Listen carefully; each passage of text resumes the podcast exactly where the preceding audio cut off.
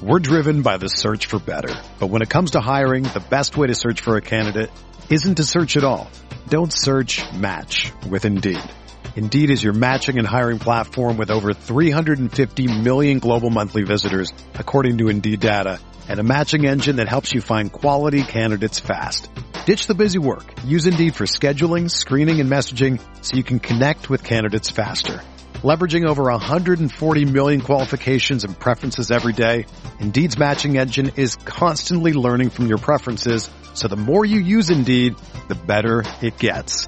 Join more than 3.5 million businesses worldwide that use Indeed to hire great talent fast. And listeners of this show will get a $75 sponsored job credit to get your jobs more visibility at Indeed.com slash BlueWire. Just go to Indeed.com slash BlueWire right now and support our show by saying that you heard about Indeed on this podcast. That's Indeed.com slash BlueWire. Terms and conditions apply. Need to hire? You need Indeed. Without the ones like you, who work tirelessly to keep things running, everything would suddenly stop. Hospitals, factories, schools, and power plants, they all depend on you. No matter the weather, emergency, or time of day, you're the ones who get it done. At Grainger, we're here for you with professional grade industrial supplies. Count on real-time product availability and fast delivery. Call clickgrainger.com or just stop by. Grainger for the ones who get it done. What's up, y'all? It's Drewski, and I've teamed up with Mountain Dew to produce a hilarious new basketball podcast called The Dew Zone with Drewski. Learn the backstories of your favorite ballers and celebrities like Jamal Murray. Did you have like a favorite team? Was it the Raptors at the time or no? Was the Raptors even started around that time? Come on, bro. I ain't that old, fam. you talking like I'm 50. Taylor Rooks, A'ja Wilson, and many more. You won't want to miss this. Listen to The Dew Zone with Drewski on Apple Podcasts, Spotify, and wherever you listen to podcasts.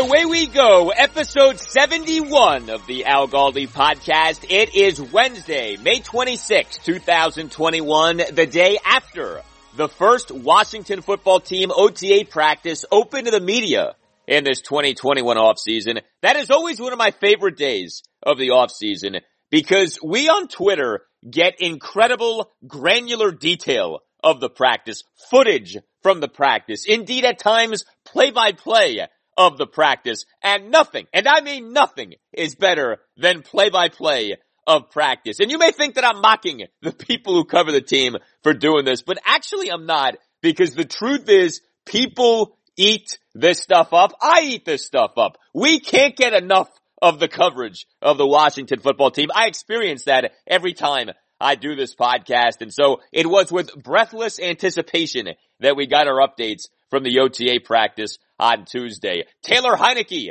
was the number two quarterback. What does that mean? The starting offensive line included Saahdiq Charles at left tackle with Charles Leno Jr. not in attendance. Wes Schweitzer was the starting left guard as opposed to Ereck Flowers. Cornelius Lucas was the starting right tackle as opposed to Samuel Cosmi. Oh, the intrigue. How about Troy Apke? Yeah, remember him? He was taking snaps at corner on Tuesday, so he can get beat now at corner in addition to free safety.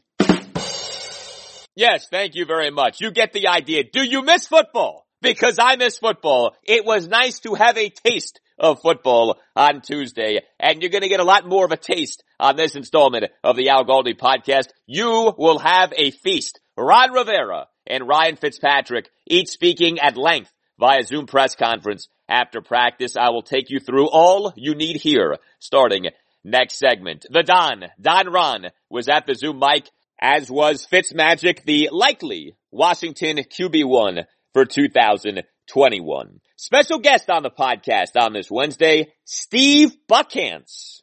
No! Not possible! Not possible! No, Buck. That is possible. Buck, that is possible. You're on the podcast. Steve Buckhantz, the legendary former television voice of the Wizards, the co-host of a podcast of his own, On the Road with Buck and Phil. We will go in depth on the Wizards as their game two at the Philadelphia 76ers in the first round of the NBA playoffs is Wednesday night at seven. Can the Wizards realistically make this a series? What does Russell Westbrook provide that John Wall did not? What is Scott Brooks' future with the Wizards beyond this season? Steve Buckhantz uncensored on the Wiz coming up on this installment of the podcast. No! Not possible! No, Buck. That is possible. Buck, that is possible. I'm telling you, you gotta trust me on this. Uh, the Capitals, a bunch of their players spoke on Tuesday off the five game first round series loss to the Boston Bruins in the Stanley Cup playoffs. We finally got the truth about a bunch of injuries. Alex Ovechkin talked about his looming free agency. Evgeny Kuznetsov talked about getting COVID-19 again, despite having been vaccinated. TJ Oshie talked about potentially being left unprotected by the Caps in the expansion draft for the Seattle Kraken. And we have yet another controversy involving Ilya Samsonov. Why is it always something with this guy? There's a lot going on with the Caps right now. I'll get into all of it. I'll talk Nationals off another putrid offensive performance in a loss to the Cincinnati Reds at Nationals Park on Tuesday night, wasting another great start by Max Scherzer. I'll talk Orioles off another terrible pitching performance for them in a loss at the Minnesota Twins on Tuesday night. You can tweet me at Al Galdi. You can email me, the Al Galdi podcast at yahoo.com. Speaking of the Nats, I got this email from Sandra on Tuesday night. Uh, she writes, Galdi, I continue to love both podcasts. Ah, uh, thank you. Yes, the Al Galdi podcast and the Nats Chat podcast. She says, question, who replaced FP? My husband and I can't figure out who he is. Keep up the good work. Sandra. Yes, FP Santangelo remains persona non grata on the MASN telecast of Nationals games. It's not official official that he's been fired, although like I said weeks ago, I don't think you ever see him do another Nationals game again of him having been accused of sexual misconduct. And I'm not saying that he's guilty. I'm just saying that in the current environment, I don't see FP Santangelo being welcomed back by MASN. I don't really see the upside if you're MASN in having him back on unless you know with complete certainty that he's innocent. And I don't know that you can know with anything close to complete certainty that he's innocent. But the man whose voice you're hearing and whose face at times you are seeing is Justin Maxwell, a former Nationals outfielder. He is a local product of Sherwood High School, also went to the University of Maryland, and you know, he's been thrust into a tough spot here. I mean, he's not used to doing this. You know, he's trying to develop the rapport with Bob Carpenter. This is not easy. You know, in season, amidst a controversy, you gotta try to figure out a new broadcast team for the Nationals. Uh, that's not ideal. It, has been a rough go of it here for MASN when you consider, first of all, the way MASN is run, which is on the cheap. Then you had this complete fail of a launch of the MASN app, which wasn't even ready to go for the start of the season. And I don't even know, are people using the MASN app? I, have heard like nothing about the MASN app. I think it is out there and has been out there for a little bit here, but I don't know of anyone who's using it. Uh, so tell me if you use it, hit me up and let me know. I certainly have not used it. And then you have the actual seasons for the teams whose games are carried on MASN. The Nationals have not been a very good team so far. The Orioles, of course, are a tanking mess. So yeah, uh, these are not banner days right now for the Mid-Atlantic Sports Network. Although, what does remain, and if you watch Nationals games, you know this, is the song, the MASN theme song, which I am convinced will never, ever, ever Go away.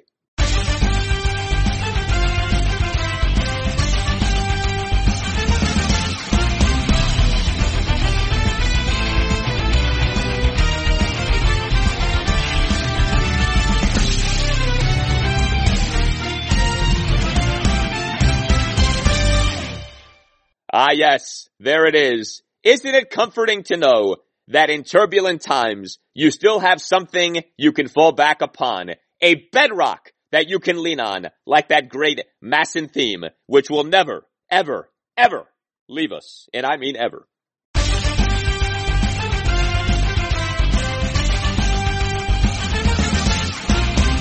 All right, that's enough. Please. On to the Washington football team, which by the way added another player on Tuesday, signed a tight end. We'll get to that. But first, the Don was at the mic. So we on Tuesday had the first Washington football team OTA practice open to the media in this 2021 offseason. What we believe was in fact the first Washington football team OTA practice period this offseason. Ron Rivera and Ryan Fitzpatrick were among those who spoke via Zoom press conference. So let's get into what happened and some of the best of what Ron and Fitzmagic had to say. So we on Tuesday's podcast talked about the attendance. Washington on Monday reportedly had more than 80 players show up at the team's facility in Ashburn, Virginia for the start of what is known as phase three of Washington's 2021 offseason program. And the number that was confirmed on Tuesday in terms of attendance at Washington's OTA practice was 86. So think about that. 86 players in an offseason in which a number of teams via the NFL Players Association have openly announced boycotting in-person off-season workouts. Washington players not only haven't done that, they have showed up for the start of the OTA practice portion of the off-season program. What is, remember, technically voluntary in a major way. 86 players. Ron Rivera on Tuesday on Washington's impressive player attendance as OTA practices have begun. I think, you know, as, as a team, we just understand we're a young football team. We're a group of young guys that are coming together. We got a lot of new faces. And, you know, for the most part, just very pleased with what we got. Uh, I appreciate our guys being attentive. Uh, again, it is a voluntary situation and, and it, it is pleasing to have, uh, have a good mixture of the guys. As I said, we got a lot of new players, a lot of new faces.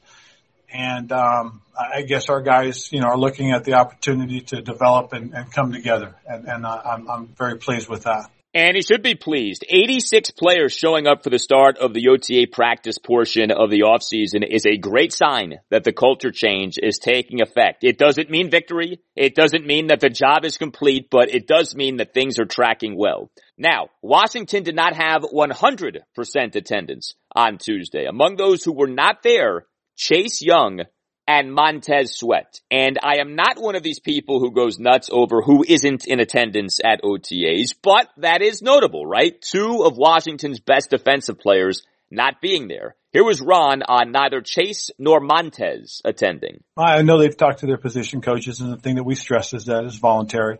I mean, you'd love to have everybody here, you know, especially when, because we, you know, we've got uh, 86 guys, I think it is, or 87 today. And, you know, it'd be nice to have everybody, but I get it. And, and, and guys, you know, they're, they're entitled to do the things that they, they, they feel they need to do right now.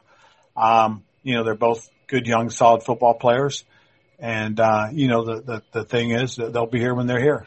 I think if you're Ron, it's not a fight worth fighting. Chase Young and Montez Sweat having to be there for every single OTA practice. I mean, would it be nice if they were there? Yes. I'm sure they have their reasons. There are plenty of really good players who don't attend every OTA practice off season in and off season out. So like I said, I don't make that big of a deal of this. I think it would be nice if they were there, but the fact that they're not there doesn't really bother me. But what about those Washington players who were there? Again, 86 players in an offseason in which the NFLPA is openly calling for boycotting in-person off-season workouts. This to me again is a sign that the Ron Rivera culture change is taking effect. What does 86 players showing up say to Ron? Well, I think our, our, our guys obviously understand the value of it. Um, and the importance of it. And as I said, though, you know, we have to stress the rules to make sure we're following them. You know, we, we, we, we've got to, you know, be, be on top of that. I don't know if you guys noticed, but we came out and some of our guys had their shells on and, and, and we're not allowed to have shells. So we had to have them take it off before we started practicing. But it was, you know, I appreciate the enthusiasm. I really do because this is voluntary, but I think our guys understand that we're, we're a fairly new team, um, with a lot of new faces, even though, you know, from last year. Um, and so to get together, to work together, to develop um, I think our guys have seen the importance and significance of this. So I, am I'm, I'm really grateful that they're here. I, I really truly am. And, and I appreciate them being here. So that brings us to this. How much do these OTA practices matter? Like it's one thing to say it's great that all these guys are showing up and I think that it is great. But it's another thing to say that these OTA practices actually lead to winning. Because the truth is Washington has had what seemed like good attendance numbers at OTA practices in the past.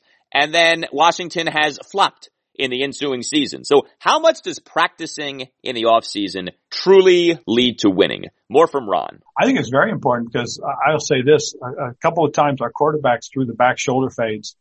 Um, and and in fact Ryan threw one to Cam Sims and it was it was a perfect back shoulder. Cam saw it at the right time, made the right move, and made a heck of a catch. So, you know, those are the types of things that that you work towards developing. You know, um, when we we had a drill going and watching our offensive, I mean our defensive line, they ran what we call a natural, and it was just it was a natural pick, and you know it was it was it was just it happened, and and you watch these guys and you see them do these things already, and it's kind of cool, but you know, but again, that's what we're working for is to develop that feel for one another. And, you know, and, and, and again, this is a good opportunity. We're just real appreciative of, of, of the players and, and, and having that many players here. So you heard Ron mention Ryan Fitzpatrick. Let's hear from Ryan Fitzpatrick, the likely week one starting quarterback for Washington. Not definite, but likely. Here he was on Tuesday on if the OTA practice had a different feel for him given that he is the favorite to be Washington's QB1 in week one? Uh, I mean, it's not, it's not that rare for me as my career has gone on, but, uh, I, I, do think it's important. I think, you know, I think these workouts in the off season, especially being on a new team, uh, I think they're really important for guys to get around each other. And e- even if it's, you know, throwing on an air and taking some reps off, um, not necessarily always being in the most competitive situation, just getting into a huddle, just looking guys in the eye, being able to call, you know, spit out the play and spit it out with some confidence.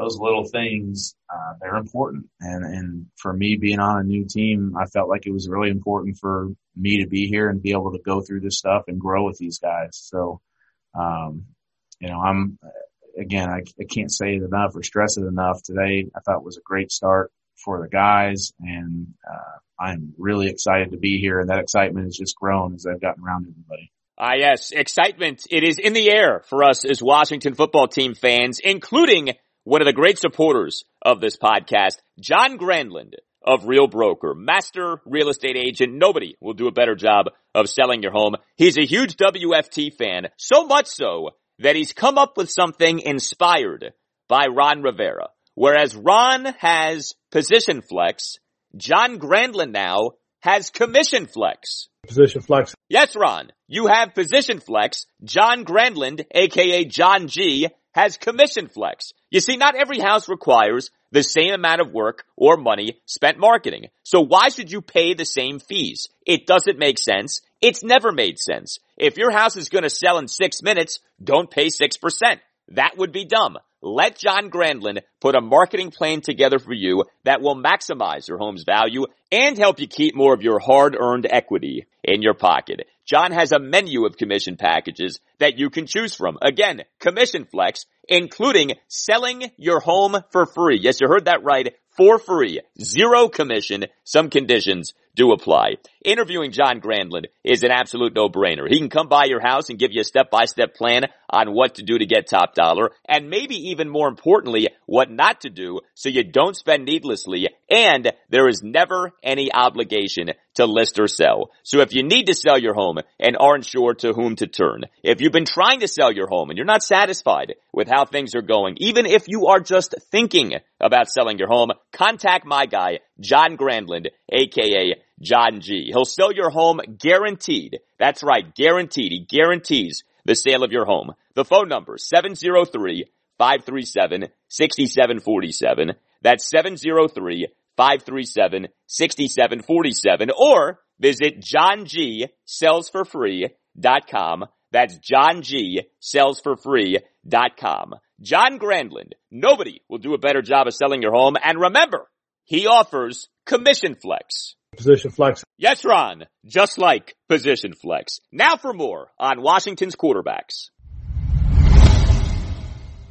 So if you caught my conversation with Sam Monson, lead NFL analyst for Pro Football Focus on last Friday's installment of the podcast, episode 68, you heard him talk about how and why he views Washington as a Super Bowl contender. Yes, a Super Bowl contender.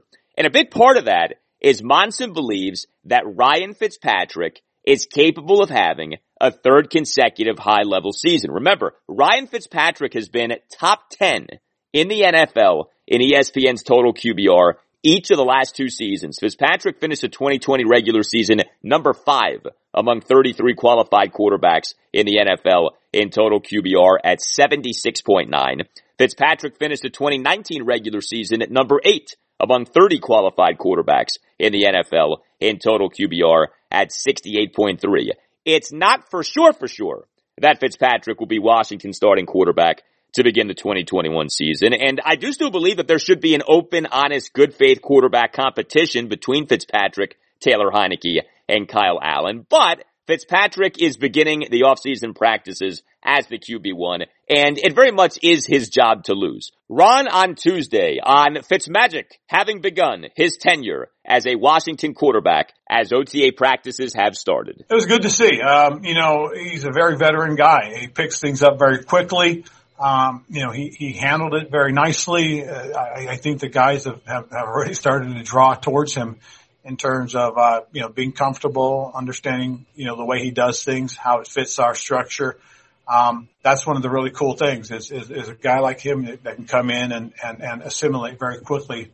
Uh, and, and the teammates around him, uh, uh, gather around him and kind of assimilate to his style as well. Yeah. And one of the things that has been said many times about Ryan Fitzpatrick is that he is a leader. Perhaps nothing captures this better than what happened with him on the Miami Dolphins in 2020. So Fitzpatrick in the summer of 2020 actually referred to himself as the placeholder for Tua Tagovailoa. Like how often does that happen that a guy who is the placeholder actually comes out and says, yeah, I am the placeholder. Uh, Dolphins, of course, had taken Tua with that number five pick in the 2020 NFL draft. Fitzpatrick had the Dolphins at three and three, then got benched in favor of Tua, but Fitzpatrick didn't whine, didn't complain. Dolphins tight end Mike Gesicki actually called Fitzpatrick, quote, the greatest teammate I've played with, end quote. We got used to Alex Smith being spoken of in these godlike ways over the last few seasons in terms of leadership, and justifiably so. Alex uh, warranted that praise.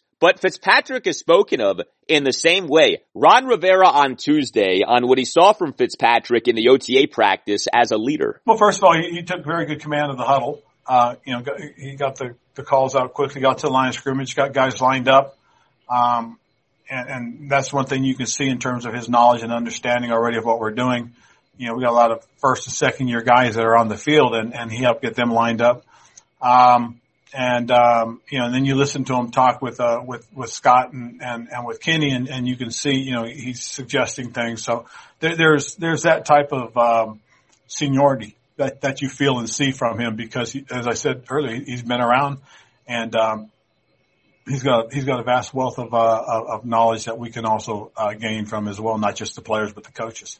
I know that all coaches value leadership it does seem though, doesn't it, that Ron Rivera really values leadership at the quarterback position. Remember, Ron said incessantly last offseason regarding Dwayne Haskins that he needed to become more of a leader. Every time Ron would get asked about Dwayne, Ron would immediately say, leadership. He's got to be more of a leader. And there's not a doubt in my mind. The number one reason for Dwayne getting benched after week five last season was the lack of leadership, the lack of work ethic, the lack of proper preparation, you know, showing up late for team meetings, which to me is still incomprehensible given that Dwayne was handed the starting quarterback job going into the season and was told repeatedly last offseason that he needed to be more of a leader. But that was the turnoff. And Ron was done with Dwayne upon benching Dwayne after week five of last season. I know Ron went back to Dwayne later in the season,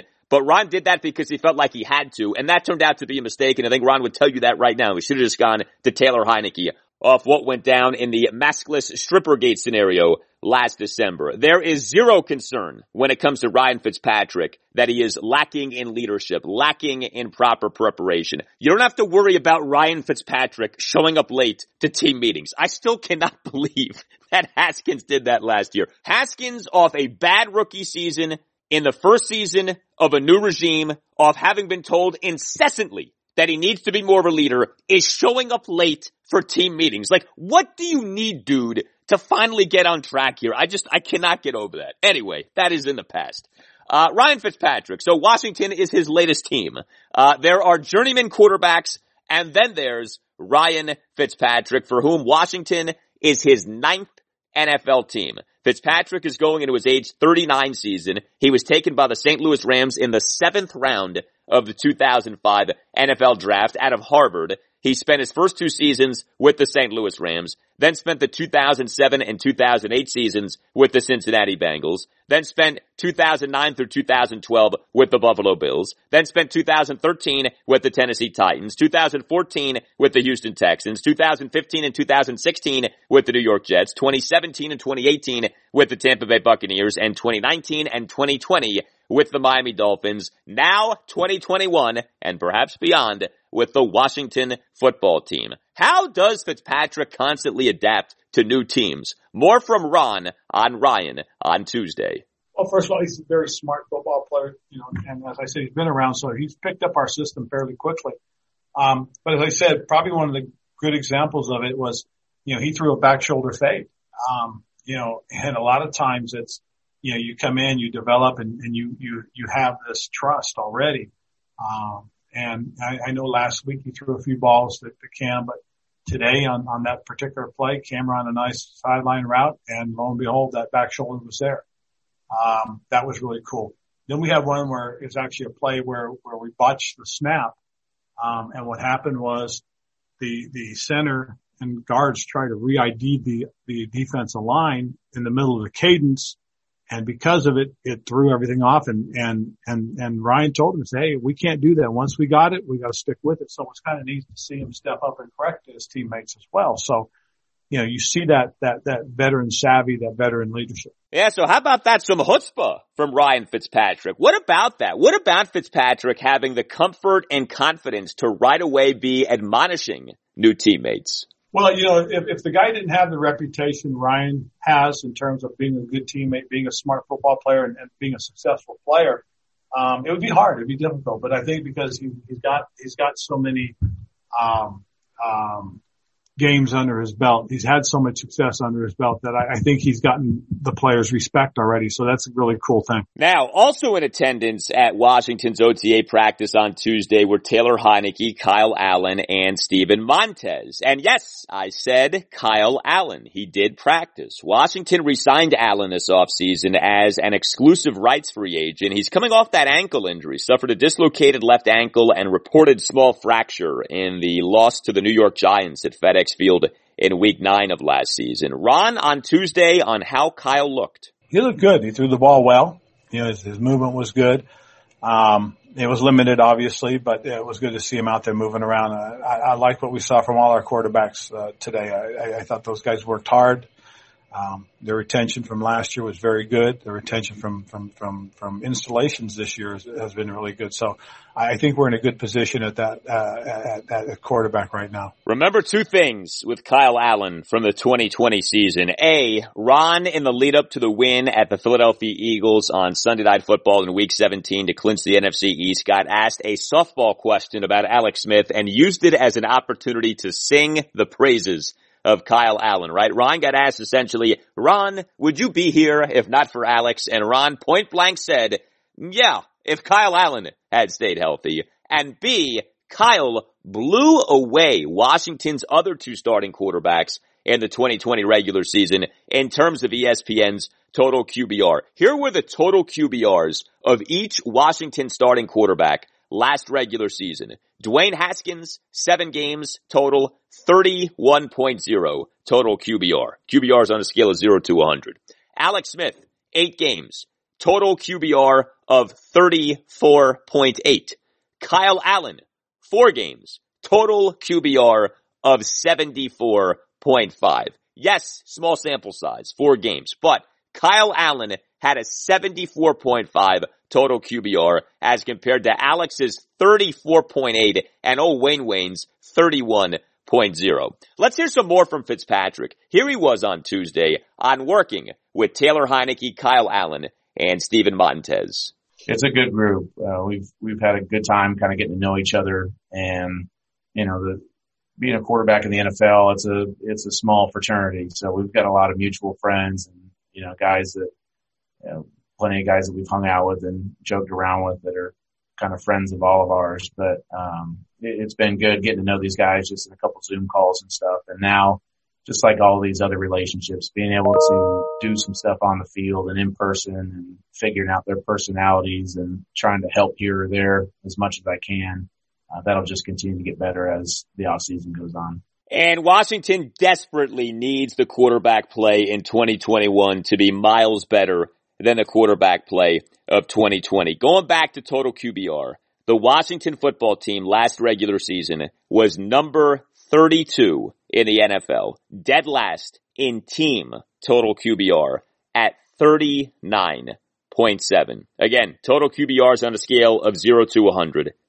39.7 was the Washington football team's team total QBR for the entire 2020 regular season. Remember, Washington as a team last regular season finished with 16 touchdown passes versus 16 interceptions. That's woeful, especially in a 2020 regular season in which all kinds of passing records were set in terms of overall league passing. Washington was at the back of the line in terms of total QBR as a team for the season. As for some non-quarterback items, Ron Rivera addressed quite a few. We'll get to those next. But as you certainly know, Ron dealt with skin cancer last year. Not a fun topic, I know. The kind of cancer that Ron had was a squamous cell skin cancer. Something very familiar to a big supporter of this podcast. Dr. George Verghese, medical director for the Mid-Atlantic Skin Surgery Institute of Maryland. He's a board certified dermatologist at Mohs Surgeon. The Mid-Atlantic Skin Surgery Institute of Maryland diagnoses and treats a broad range of acute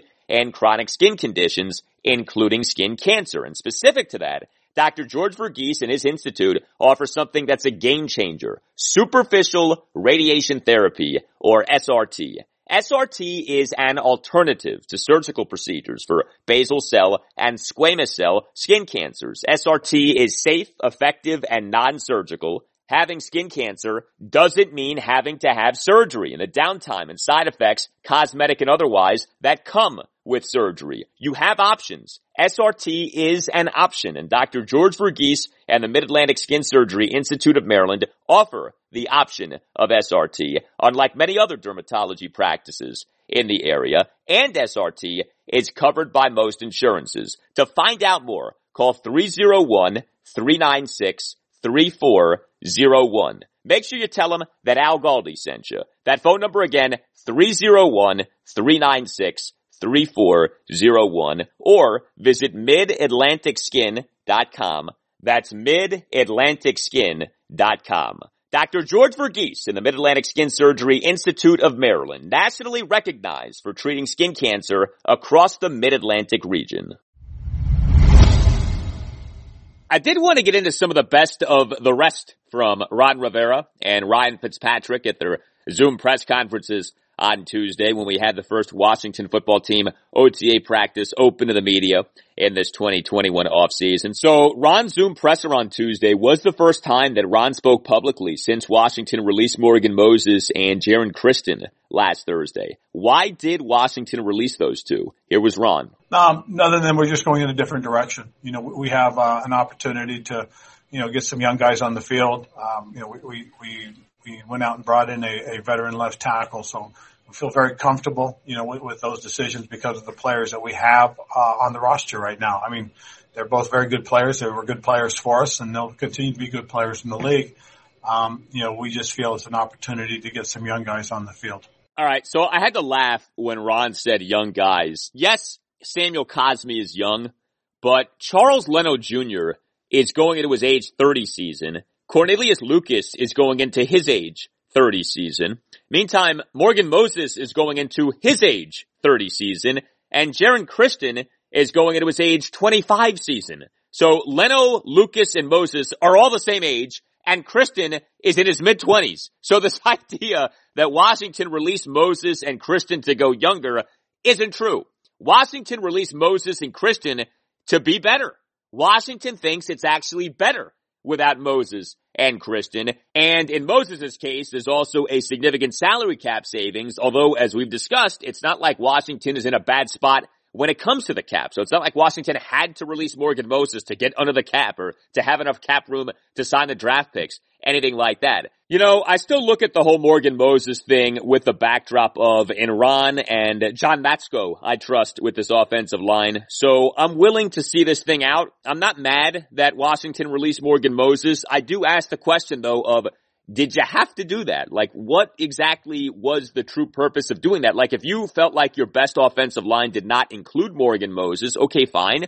But why couldn't you still have Morgan Moses around for at least a little while longer just to make sure, you know, Samuel Cosmi doesn't tear a knee on day two of OTAs or Charles Leno Jr. doesn't deal with an nagging hamstring injury in training camp and isn't good to go come the start of the regular season, something like that. Like injuries happen and we have seen injuries, especially offensive line injuries snowball for Washington in the past. Think back to the 2017 season.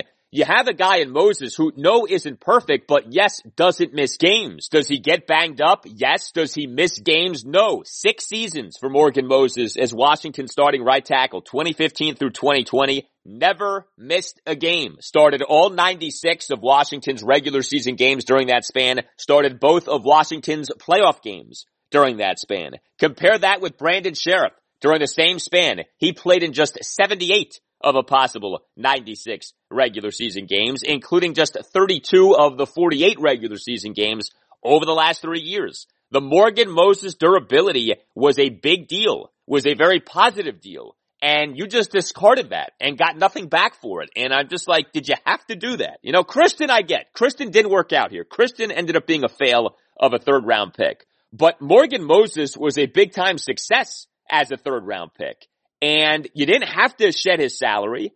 As far as we know, he wasn't a malcontent. Now, if there was stuff behind the scenes we're not aware of, then again, in Ron and John, in this case with the offensive line, I trust. But if Moses was a good soldier behind the scenes, why exactly did this have to happen? I, I still do wonder about that. But again, I think there's a benefit of the doubt that Ron Rivera and John Matsko get when it comes to the Washington offensive line, which remember ended up being a strength as last season went on.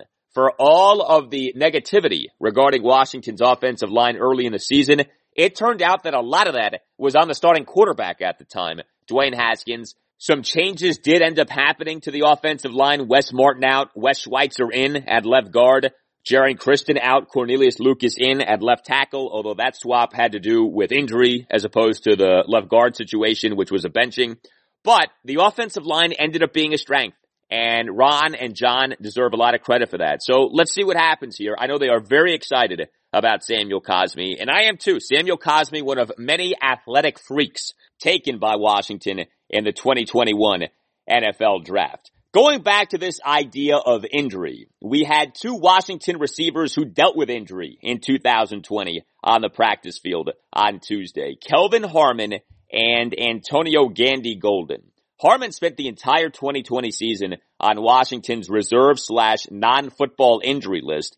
He was put on that on September 5th. He suffered a torn right ACL and torn right LCL while working out last offseason. Gandy Golden had essentially a lost 2020 rookie season, played in just six games, total just one reception on three targets. Antonio Gandy Golden was on Washington's reserve slash injured list from October 24th through December 26th. So for more than two months due to a hamstring injury that was suffered in the loss at the New York Giants in week six. Ron on Tuesday on how Harmon and AGG looked in the OTA practice. They both look good. Um, Kelvin made a nice catch on the sideline early on. Um, and, and it was good to see him moving around. It really was. Uh, he's a young man we missed last year. Uh, AGG, it was good seeing him out there. You know, big physical presence. Uh, you know, guys like that have most certainly have roles. Yeah, I'm really interested in Kelvin Harmon for this upcoming season. So Kelvin Harmon was taken by Washington in the sixth round of the 2019 NFL draft out of NC State. And he came on as his 2019 rookie season went on. First of all, he started playing more, but he started producing. Over the last seven games of the 2019 season, Kelvin Harmon, 22 receptions for 290 yards on 35 targets. And Harmon during that 2019 season was a very good blocker. Uh, in fact, to me, he was Washington's best blocker among all pass catchers, receivers, and tight ends in 2019. So there's a real value that Kelvin Harmon could end up providing in 2021, even if he doesn't necessarily catch a bunch of passes. Also from Ron on Tuesday, the linebacker position. So as we know, Ron loves, wait for it, position flex. Position flex. Exactly. And keep in mind, there exists position flex within positions. And linebacker is a good example of that. There's the strong side linebacker, the Sam.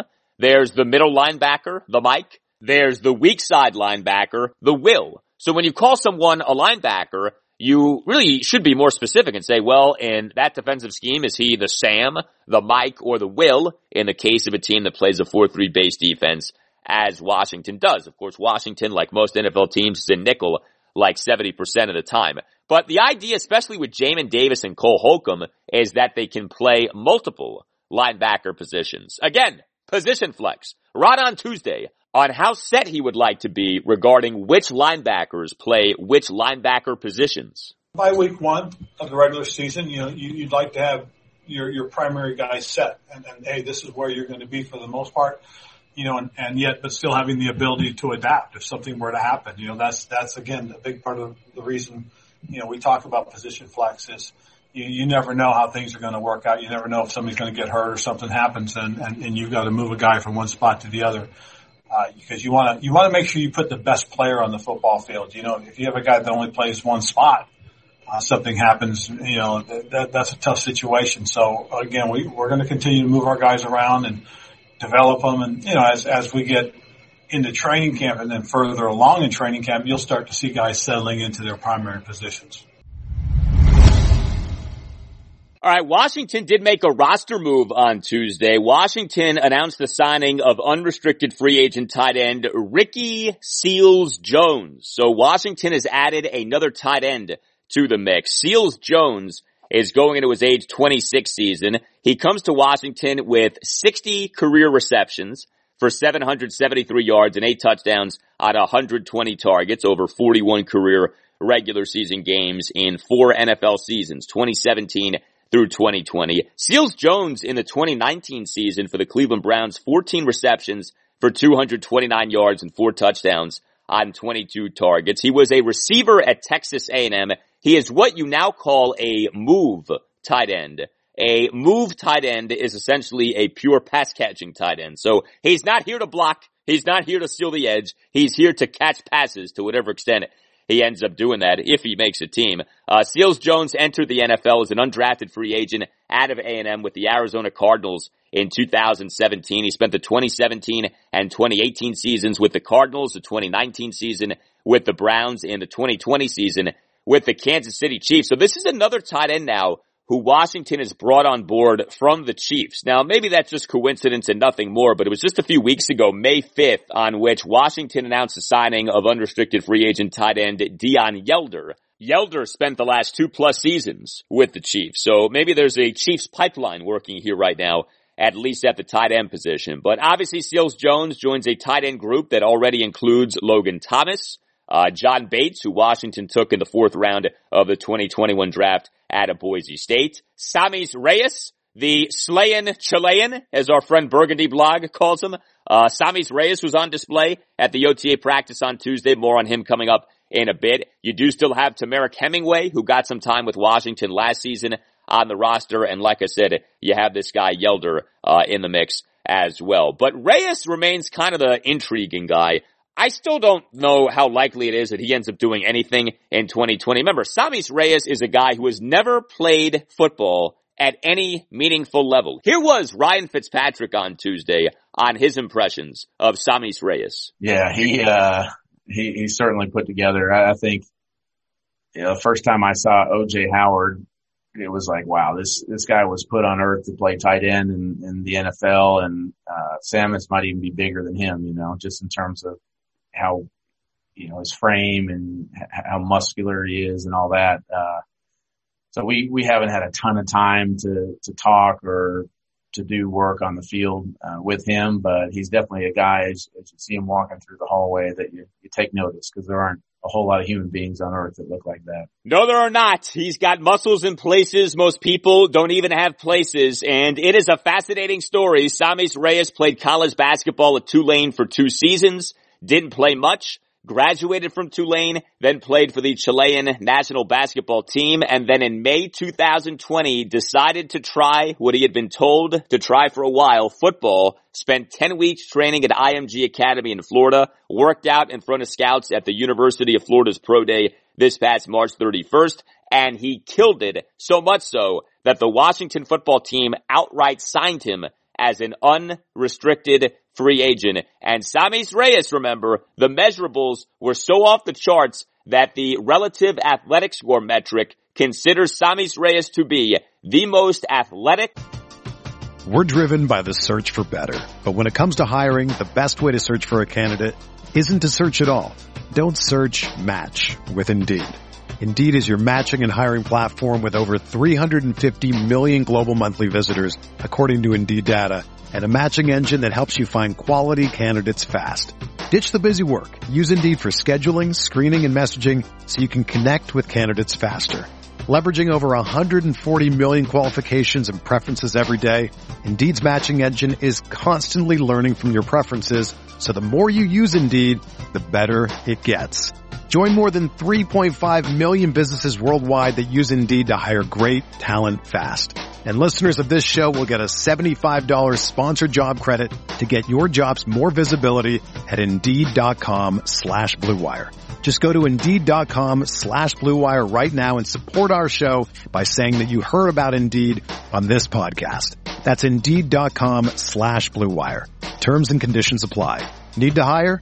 You need Indeed.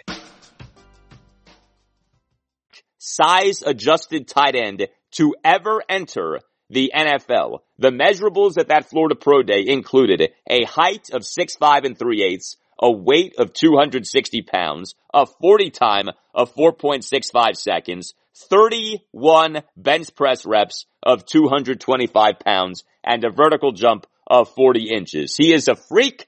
He looks like a bodybuilder, but of course, that may mean nothing when it comes to playing tight end in the NFL. We shall see. All right, guys, look, no one's perfect. Even the best baseball players strike out with the bases loaded. The best golfers sometimes three putt with the tournament on the line. So if you feel like you come up short in the bedroom sometimes, it's perfectly okay. But if it's bothering you, there are options. Go to getroman.com slash Al Galdi now. With Roman, you can get a free online evaluation and ongoing care for ED, all from the comfort and privacy of your home. A U.S. licensed healthcare professional will work with you to find the best treatment plan. If medication is appropriate, it ships to you free with two day shipping. The whole process is straightforward and discreet. Getting started is simple. Just go to getroman.com slash algaldi and complete an online visit. Take care of your ED without leaving home. Complete an online visit today to connect with a doctor and take care of it.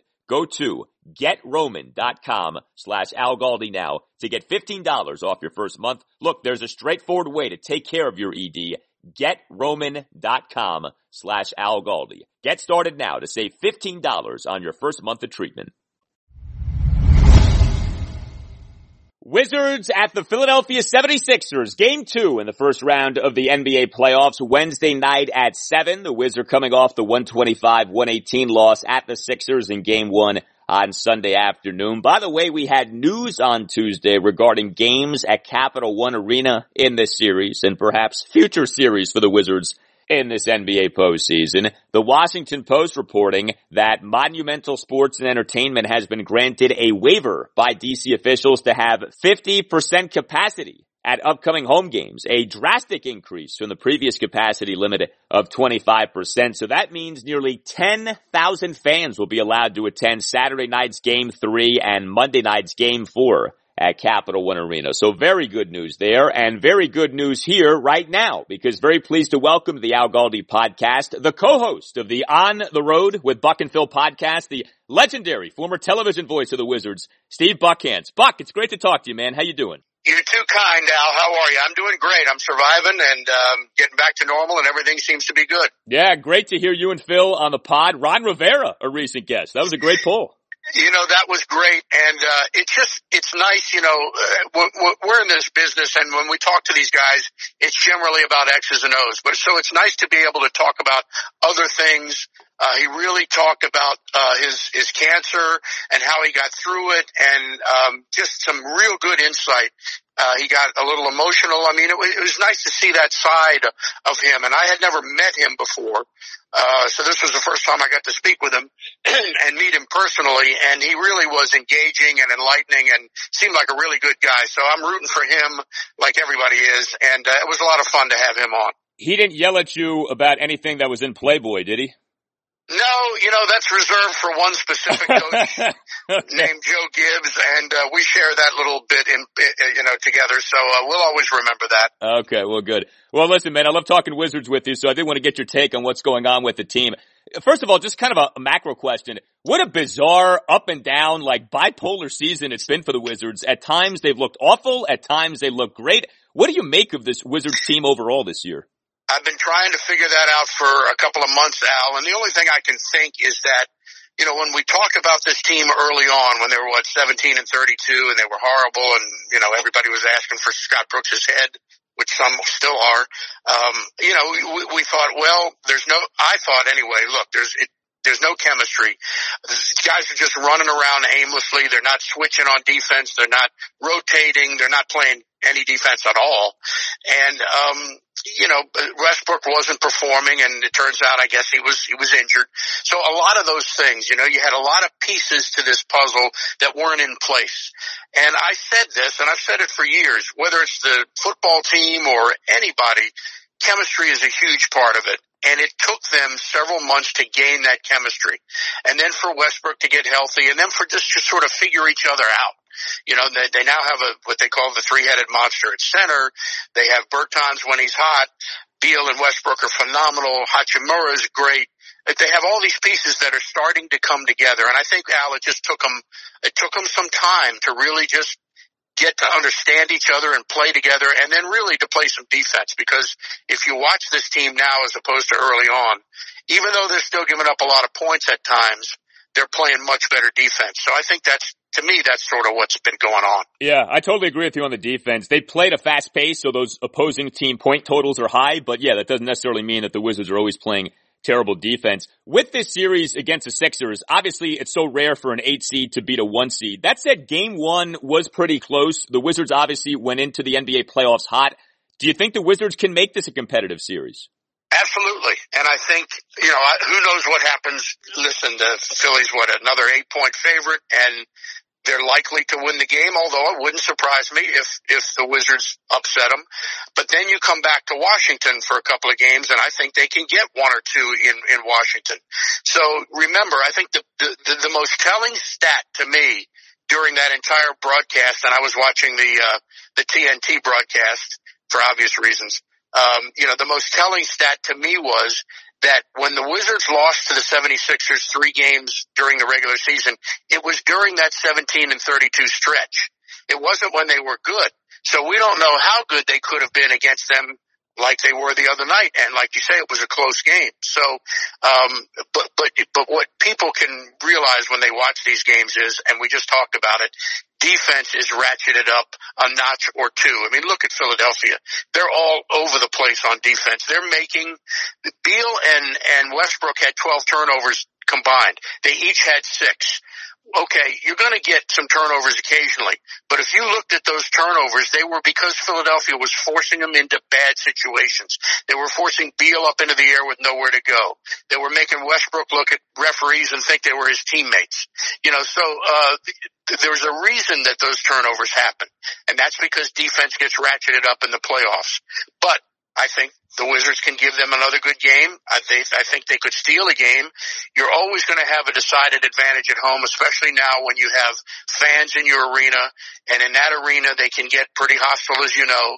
So that's a decided advantage for Philadelphia.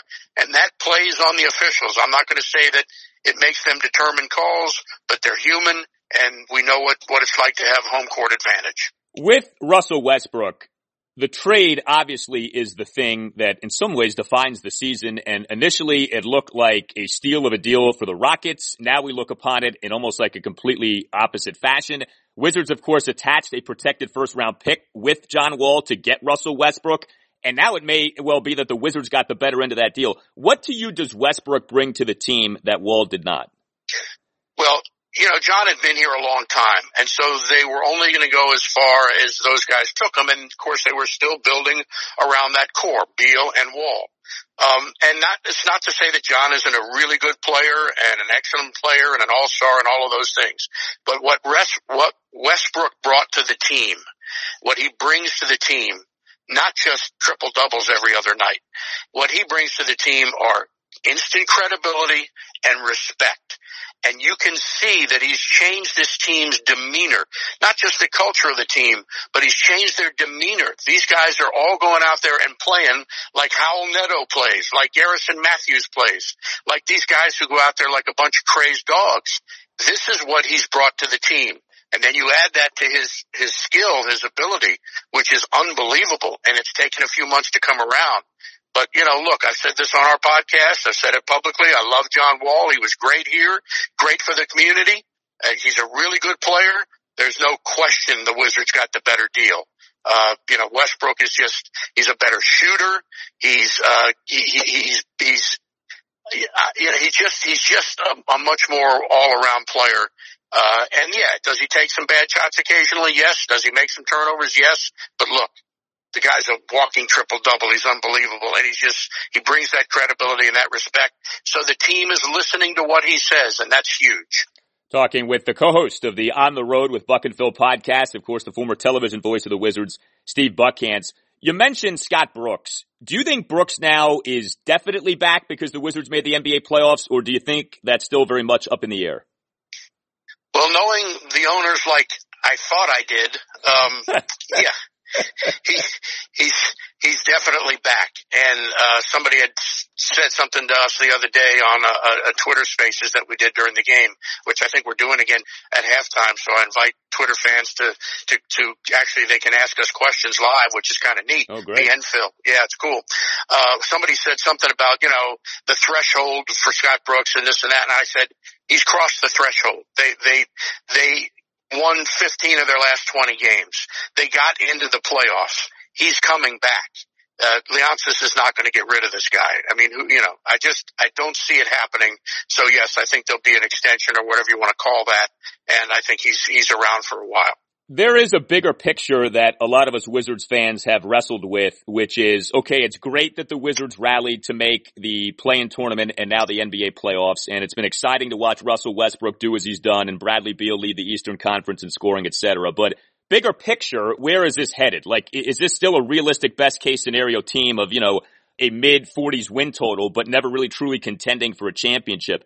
Beyond this season, Buck, what do you think needs to happen for the Wizards to become championship caliber? Do you think they stay the course and try to add another piece? Do you think this talk of blowing it up actually is valid? That because Bradley Beal can opt out in a year, you do have to seriously consider trading him? What do you think the long-term play is here if you're the Wizards? Well, a lot of it really depends on him, and he's been very loyal to his credit. He says he wants to stay here, but look, we've heard, you know, when Dwight Howard came here, he said he was going to end his career here, and look what happened. Yeah. So, I mean, those guys change their minds at the drop of a hat. Uh, but Beal has been here and I think he, he sees this team has potential. And to me, I wouldn't blow it up. I would stick, you know, if Westbrook's going to stay and be around and they, they have him and they can re-sign Beal, um, you know, you look for another part. You look for a wing player. You look for another shooter. If you can get a good big man, terrific. Uh, but they have three decent big guys. I mean, I, I don't have any problem with their centers right now. And I think Gafford has been incredible. So, um, I would, I wouldn't mess with it too much. I think Tommy Sheppard has done a pretty good job looking at this overall picture now as we've given him some time for these guys to develop. Looking at the players they have, I, I like what they have. I like Ish Smith as a backup. I, I like, you know, these other players that they have. Uh, for the most part that are playing in the rotation. So I wouldn't, I wouldn't mess with it. I think that you have to to to continually look for another player or two to to add to this team. But I I think they're pretty good, and I think they're pretty pretty legit, and they've surprised the hell out of me, Al. And I I'm, I'm, I'm really, I enjoy watching them because I think they they can be a pretty damn good competitive team. Yeah, I'm with you. Final question. So with Tommy Sheppard, it's so funny how this stuff can work out. The Wizards wanted Tim Connelly, didn't get him. Wanted Masai Ujiri, didn't get him. Had to quote unquote settle for Tommy Sheppard, And he's made like one very good move after another. He's of course a basketball lifer, has been with the organization for years. I know you know him well. What do you think about what Tommy Sheppard has done here over the last two years? Well, I, I hate to say he just needed a chance because that's kind of cliched. He, he he's has has he's had chances in other organizations, you know, albeit not in a, a primary role. Now he's got the primary role, and you know, look, he worked with Ernie for a long time, so you can't just denigrate Ernie on this. But Tommy um, has made what looks to be all the right moves. He's he's gotten some terrific plug-in players that have played well and that are good players. Uh, I, I think, look, he, he's always been known as a very bright guy in every organization where he's been, obviously Denver for a long time. And, uh, and people love him and, and I love him and he's a, he's, he's one of the great guys. Uh, he's a terrific dude. We all think highly of him. And I think he's a pretty smart guy and he's made some, you know, the moves he's made, again, it took some patience for all of us, but they seem to have come around to prove him correct. And so I'm happy for him and, and I think he'll continue to, to, to, search and hopefully continue to get some more good players. Excellent. Make sure you check out the podcast on the road with Buck and Phil. Steve Buckhantz, it's great to catch up with you, man. Thank you so much. Al, miss seeing you and I hope you're safe and healthy in the family and uh, it's great to talk to you. The fallout from the end of the Capital season continues. The five game first round series loss to the Boston Bruins, third consecutive season in which the Caps have been ousted in the first round of the Stanley Cup playoffs. On Wednesday, Senior Vice President and General Manager Brian MacLellan and head coach Peter Laviolette will be speaking to reporters via Zoom. On Tuesday, we had Caps players speaking to reporters via Zoom in the final widespread media availability for Caps players this season. So first of all, we got the injury reveals. You know by now how it works in the NHL during team seasons. What you almost always get with injuries is upper body injury or lower body injury and nothing more. The NFL doesn't operate like this. MLB doesn't operate like this. The NBA doesn't operate like this, but somehow the NHL gets away with this. You know, especially with the rise of sports gambling, I do wonder how much longer the NHL will do injuries this way because it's awfully shady. But anyway, now that the cap season is over,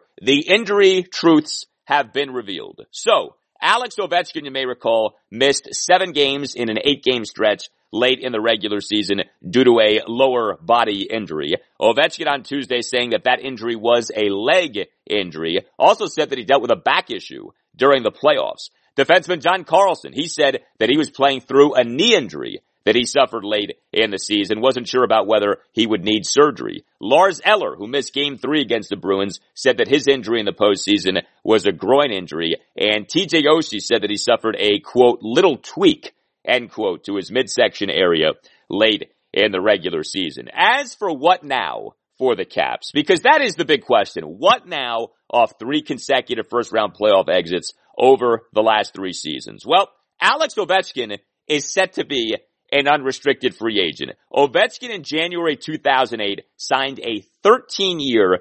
$124 million contract extension. The first $100 million deal in NHL history. That contract now is up. Yes, he made it through all 13 years. He more than delivered over those 13 years. The widespread expectation is that Ovechkin will be re-signed. He certainly suggested as much on Tuesday. Here was Ovi on if he's confident that he'll re-sign with the Caps. I'm confident. Obviously, uh, we we still have time. Um, obviously, I want to finish my career here. Um, I'm pretty sure we uh, we will do something uh, soon. All right, so that does not sound like a guy who's playing little games and, you know, is flirting, at least publicly, with the idea of leaving. Like, no, I think he wants to resign. I think the Caps want to resign him and they should be able to arrive at a deal. You know, Ovechkin said too that he himself is handling contract negotiations with owner Ted Leonsis and senior vice president and general manager Brian MacLellan. That had been thought to be the case. Ovechkin confirmed that on Tuesday. That is something else, right? A massive money player, an all-time great in Ovechkin doing his own deal. But I guess who needs an agent when you're Alex Ovechkin. But this really shouldn't be that complicated. Ovechkin has made a ton of money. This should not be a situation in which he's seeking every last penny possible.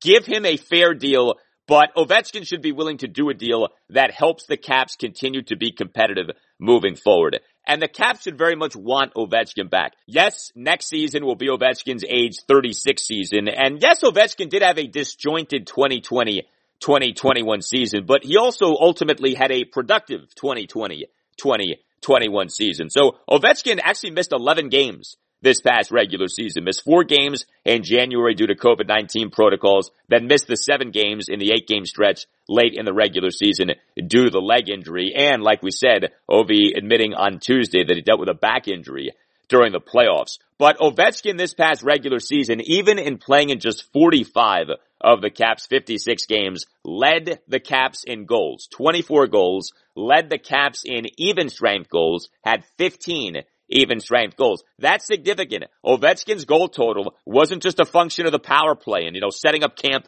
in the Ovi office that is the left circle. Ovechkin delivered at even strength this past season and he finished number five on the Caps with 98 hits. Now, Ovechkin this past regular season for NHL.com did have the third worst five on five shot attempt percentage among qualified caps at 48.05. But Ovechkin was good in the postseason. Ovechkin over the five games against the Bruins had two goals and two assists, led the Caps with 20 shots on goal, led the Caps with 25 hits, and was number five on the Caps in five on five shot attempt percentage for NHL.com at 54.7. And Ovechkin, of course, is chasing history. He is number six on the NHL's all-time list for regular season goals at 730. Wayne Gretzky is number one at 894. It's not going to be easy for Ovi to catch up to the great one, but it is by no means impossible for Ovechkin to catch the great one. He can do this. He can pull this off. He's 164 goals away from Gretzky. It's going to take a while, alright? It's not going to happen in a year or two or three, but Ovechkin can do this, and it's better for him to do it here in DC as a cap. That benefits him more, and it obviously benefits the Caps more because there would be real money in a legit Ovechkin chase to become the NHL's all-time leader in regular season goals. How about Evgeny Kuznetsov? What to do about Kuzi? Next season will be his age 29 season. He in July 2017 signed an eight year, $62.4 million contract. Kuznetsov is very talented. We all get that, but he's also a pain in the butt, a very checkered history with the Caps, including this season. Kuznetsov this season played in just 41 of the Caps 56 regular season games and then played in just three of the Caps five games in the playoffs. The missed time largely having to do with two separate bouts with COVID-19. The first bout was part of that controversy that remember led to the NHL on January 20th fining the Caps $100,000 for player violations of the league's COVID-19 protocols. Remember the four Russians, Kuznetsov, Ovechkin, Ilya Samsonov, and Dmitry Orlov. Trust me, we'll get to Samsonov in just a few minutes. But anyway, Kuznetsov's second bout with COVID-19 came off him and Samsonov having been suspended for a game by the team for being late to a team function. And then how about this from Kuzi on Tuesday? I got a kick out of this. Kuznetsov on Tuesday saying that he got COVID-19 despite having been vaccinated. But listen to how he said it. Quote, if I am going to be the first person with the vaccination and get COVID twice already and, and get it third time, I don't know. I may be the special one. End quote. Uh, I feel like something maybe was lost in translation there. because Kuznetsov speaks very broken English. Um, I have a very hard time believing that when he got COVID-19 in January, he had already been vaccinated. I'm certainly willing to believe that the second go round with COVID-19 came despite him having been vaccinated. We have seen that. Heck, the Nationals pitcher, Eric Fedde, he just got COVID-19 despite having been vaccinated. But the way Kuznetsov said this, if I'm going to be the first person with the vaccination and get COVID twice already and get it third time, I don't know. I may be the special one. Kuznetsov is whacked out. He is, he has always come off as whacked out. And, uh, this quote on Tuesday, uh, was no, uh, no change from that. But yeah, man, look, Kuznetsov drives you nuts. Okay. I can only imagine behind the scenes what Brian MacLellan and Peter Laviolette have had to deal with. But this thing that's out there of just get rid of him, I would not do that. I would not be in a hurry to do that. I mean, first of all, if you trade him, you're trading him at this point for pennies on the dollar. All right. That's not the way to do this. Second of all, what are you going to do? Leave him unprotected for the expansion draft so you're going to lose him for nothing? The guy who led the team in points in the 2018 Stanley Cup playoffs, you're going to let that guy just go for nothing? I mean, really? You got to try to figure the Kuznetsov situation out.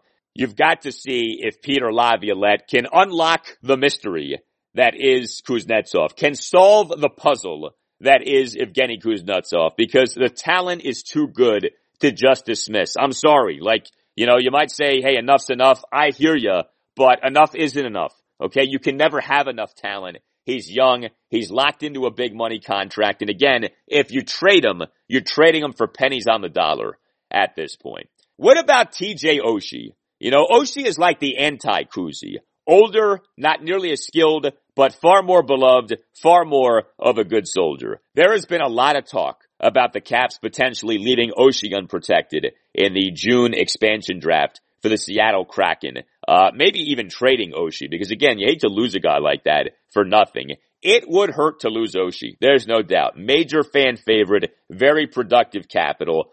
But this to me is the kind of parting of the ways that the Caps have got to start making. Oshie on Tuesday on the talk that he could be left unprotected for the expansion draft for the Kraken. Like I, I, I signed an eight year deal here because this is where I wanted to spend the rest of my career and, um, and retire here. And I know there's, uh, a business side of things and, and, uh, there's a reality when it comes to pro sports, um, team sports in particular that uh, there's always a, a chance that you could you could go somewhere else or get traded or um, or whatever. But I've I've approached um, every day, and since I've been here, like this is going to be the the last team that I ever play for, and and uh, I think I've done a, a decent job of, of proving that to um, to Lavi and, and Mac that this is where I want to be, and I feel like I um, can still be a big part of this team moving forward as I as I get older here.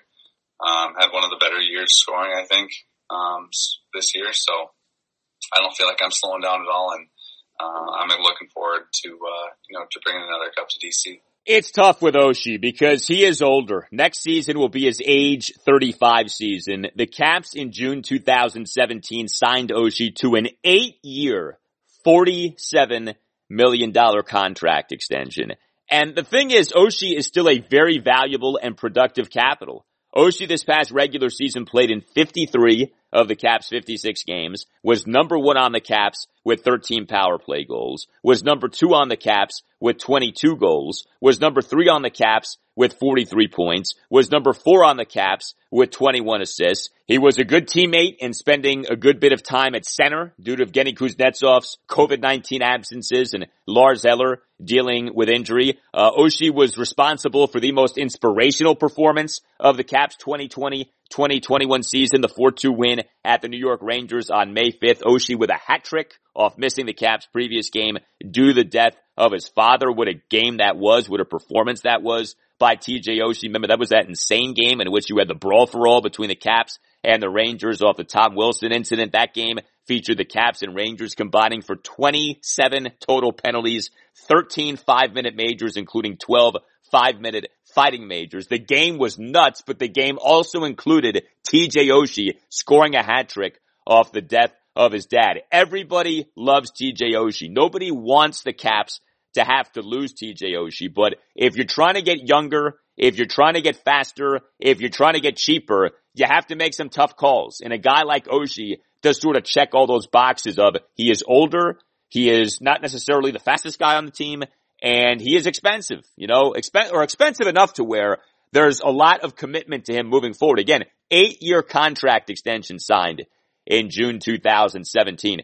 What the Caps do with Oshie this offseason, I think is going to be very telling and indicative of how the organization views things moving forward. And then there is our pal, the goaltender, Ilya Samsonov. You know, it's been one thing after another with this guy, and another thing emerged on Tuesday. The Caps, it turns out, are not allowing Samsonov to participate in the 2021 International Ice Hockey Federation World Championship. So if you're a Caps fan, you know this. Every year around this time, at the conclusion of the Capitals Stanley Cup playoff run, usually at the end of a first round or second round series, a bunch of Capitals go off to play internationally in this IIHF World Championship. And a good number of the guys play for Russia, right? Because the Caps have so many Russians. Well, the official Hockey Russia Twitter on Tuesday morning announced that the Caps had not approved Samsonov joining Team Russia at the 2021 IIHF World Championship as Caps doctors did not clear Samsonov. Now, why exactly he was not cleared, we do not know. He obviously played in the last three games of the Cap Stanley Cup playoff series against the Boston Bruins, so he was cleared to play in those games, but now he has not been cleared to participate in the World Championship playing for Russia. So you wonder what this is about. Is this perhaps punishment from the Caps for all that the Caps have had to go through with Samsonov over the last year? So the Caps took Samsonov with a number 22 pick in the 2015 NHL draft. He has been groomed for years to be the Caps goaltender of the future. Well, the future is supposed to be now, but the problem is it hasn't been now because Kuznetsov keeps screwing up. He has caused one headache after another. So you start with this. He was unavailable, as you may recall, for the restart to the Caps 2019-2020 season. The Caps last July 25th announced that Samsonov, who had not taken part in any practice during the training camp for the restart to the season, had suffered an injury prior to camp and would not travel with the team to the Eastern Conference hub city of Toronto. We then got a report from Russia in August of last year saying that Samsonov got hurt in an ATV accident in Russia. Then came Samsonov missing a ton of time this season due to two absences caused by COVID-19 protocols. He missed a big chunk of time early in the season due to actually having COVID-19. He actually on February 8th talked about how he had trouble breathing and walking while dealing with COVID-19. So, you know, you feel sorry for the guy in that regard, but it was Samsonov who was a part of the quartet of Capitals Russians, right? Ovechkin, Kuznetsov, and defenseman Dmitry Orlov, along with Samsonov, violating the NHL's COVID-19 protocols to where the NHL back in January fined the Caps $100,000 for player violations of the league's COVID-19 protocols. Then came Samsonov missing the final five games of the Caps regular season, and then the first two games of the five-game first-round series lost to Boston in the first round of the Stanley Cup playoffs. Remember the first game of those seven games that he missed late in the season due to team suspension, as Samsonov and Kuznetsov had been late to a team function.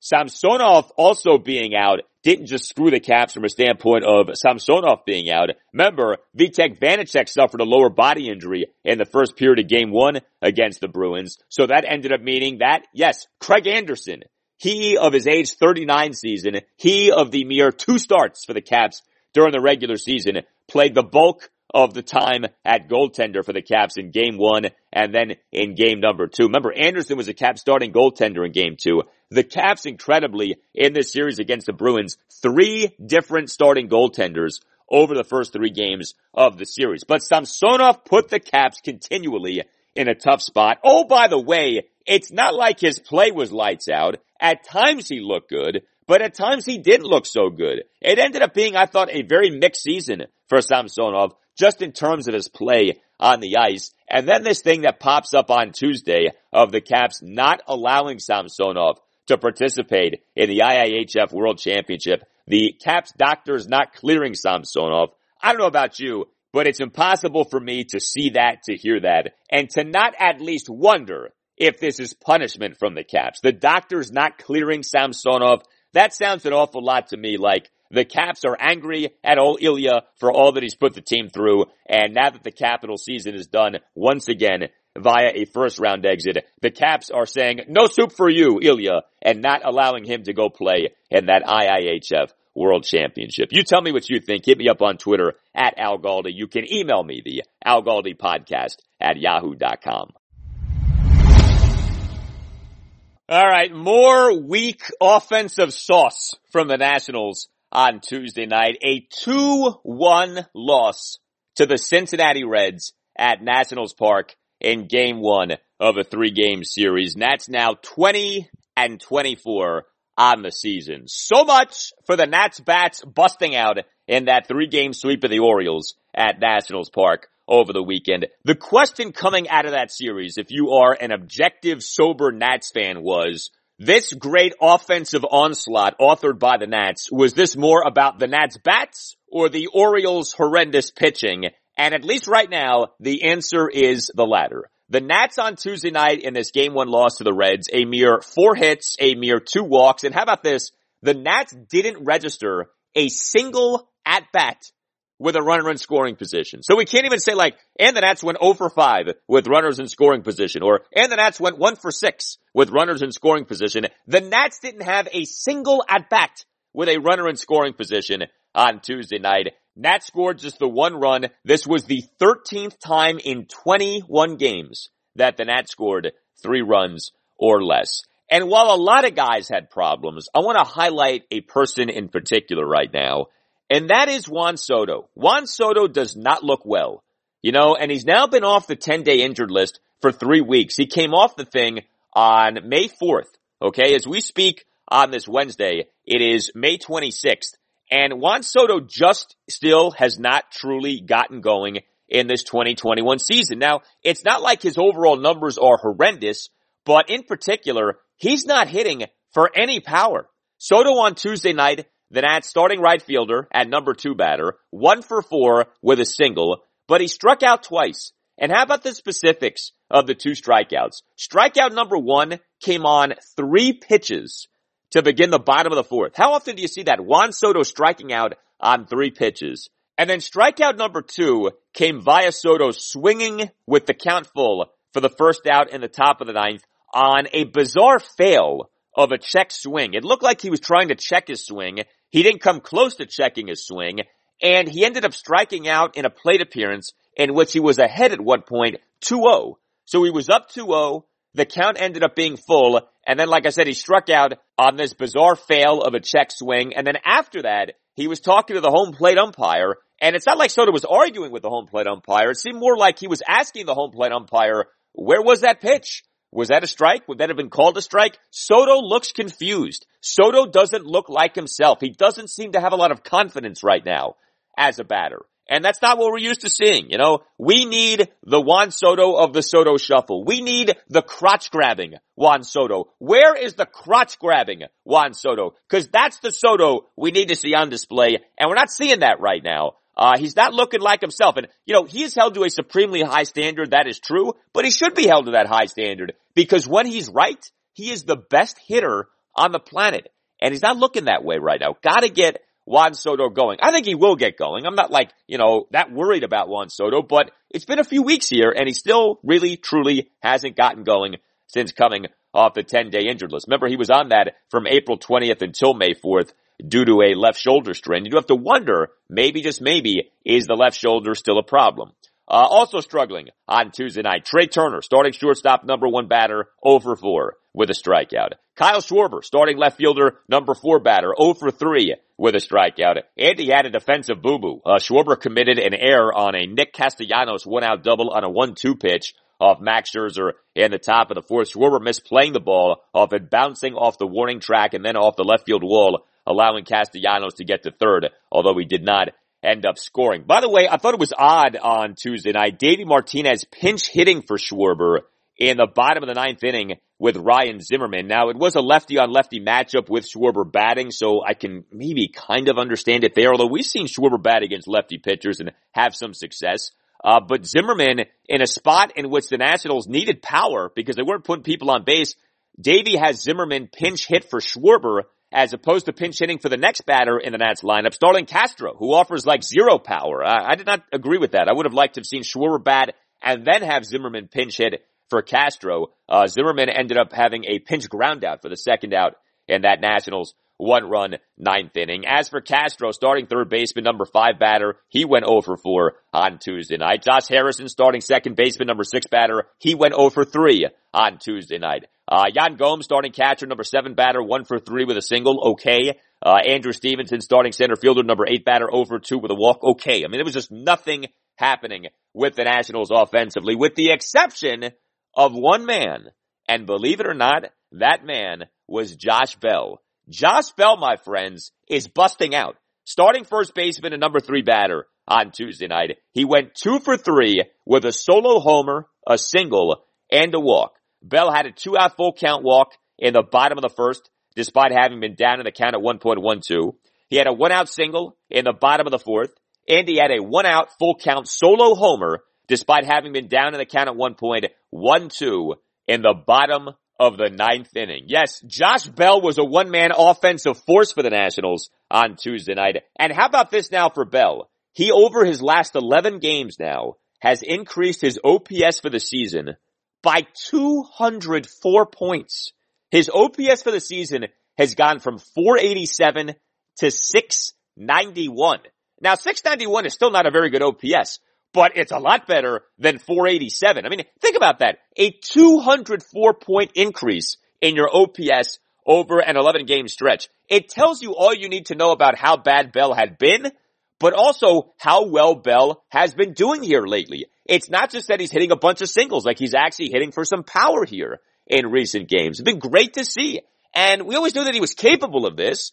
You know, the question was, well, to what extent were we going to see this in 2021? And we're still not sure about that, but it sure is nice to see this year over these last 11 games. 204 point increase in his OPS. So, the shame of the game on Tuesday night for the Nats is that the Nats wasted another really good outing by Max Scherzer. Two runs in seven innings, nine strikeouts versus five hits, which consisted of two homers, a double, and two singles. Also issued a walk, also issued a hit by pitch, but he threw 67 of his 107 pitches for strikes, and for the most part, he did really well. Max struck out four of the first five batters he faced.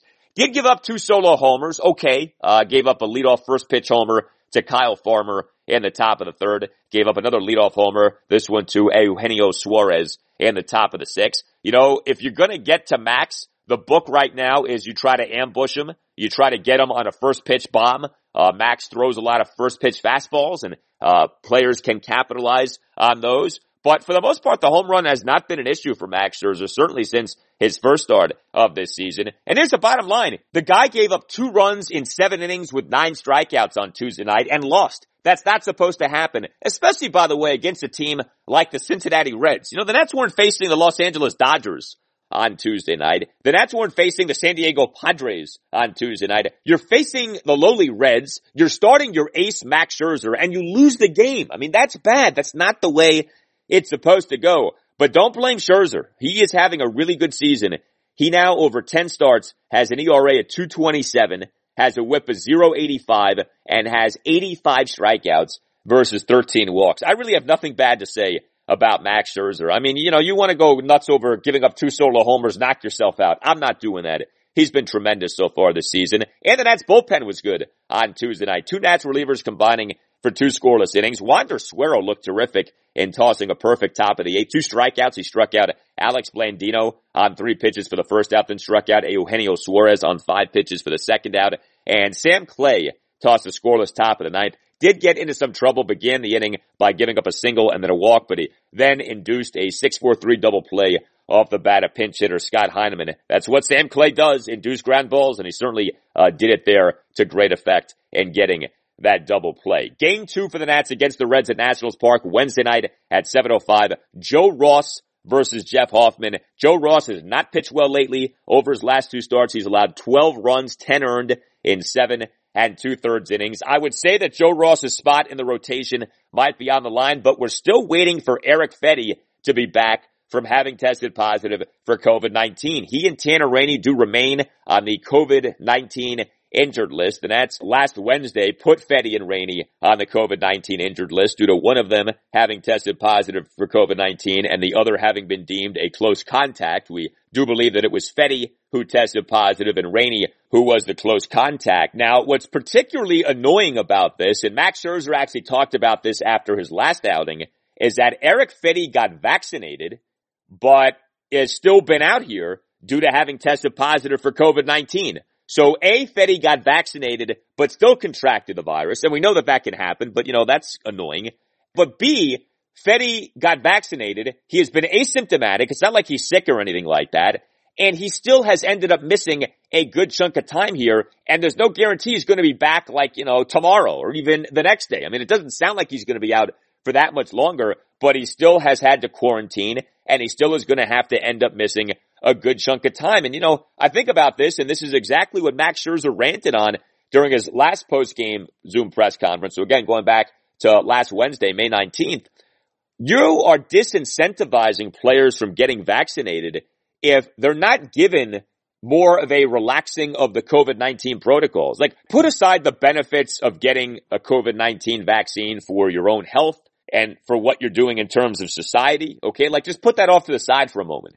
There is supposed to be in Major League Baseball a competitive advantage this season to getting vaccinated because you're supposed to have a relaxing of the COVID-19 protocols. And that has been seen as kind of a nice way of incentivizing players to get vaccinated. Well, this whole Fedde Rainey scenario has completely pushed back on all this.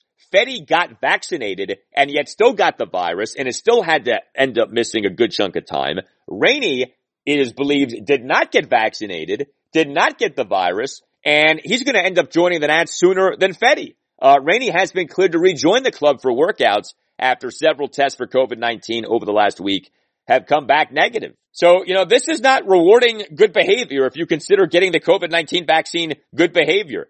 Fedde got the vaccine, still got the virus, and now is going to have to sit out for even longer. Rainey didn't get the vaccine, didn't get the virus, and now is going to be rejoining the ball club sooner than Fedde rejoins it. It's just, it, it's, it's, it's not supposed to work that way, and yet that is exactly how it's working out. I think Max Scherzer is 100% right. MLB should have relaxed its protocols for a guy like Eric Fedde even further. He shouldn't have had to quarantine, and he certainly shouldn't have had to miss this much time when again, he's asymptomatic, and the belief is, and I know it is kind of gray area, but if you've been vaccinated and you're not symptomatic, that you're not really at risk to be spreading COVID-19. I, I, just, I'm trying to wrap my head around all this, and I feel bad for Fedde. It's, it's not right. He did things the right way, and it feels like he's almost getting punished for having done things the right way.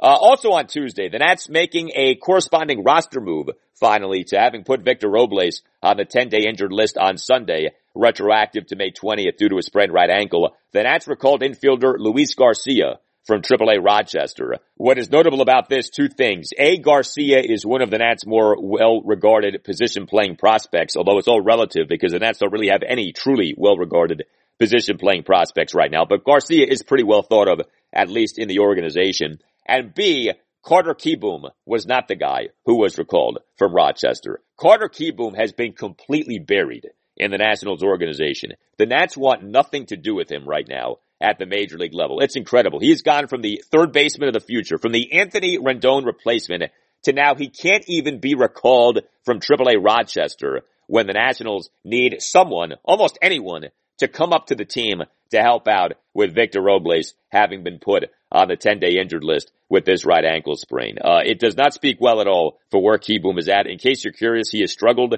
so far this season for AAA Rochester. It's not like Garcia set the world on fire either so far this season, but again, it goes to show you where the Nats are right now with Carter Kieboom.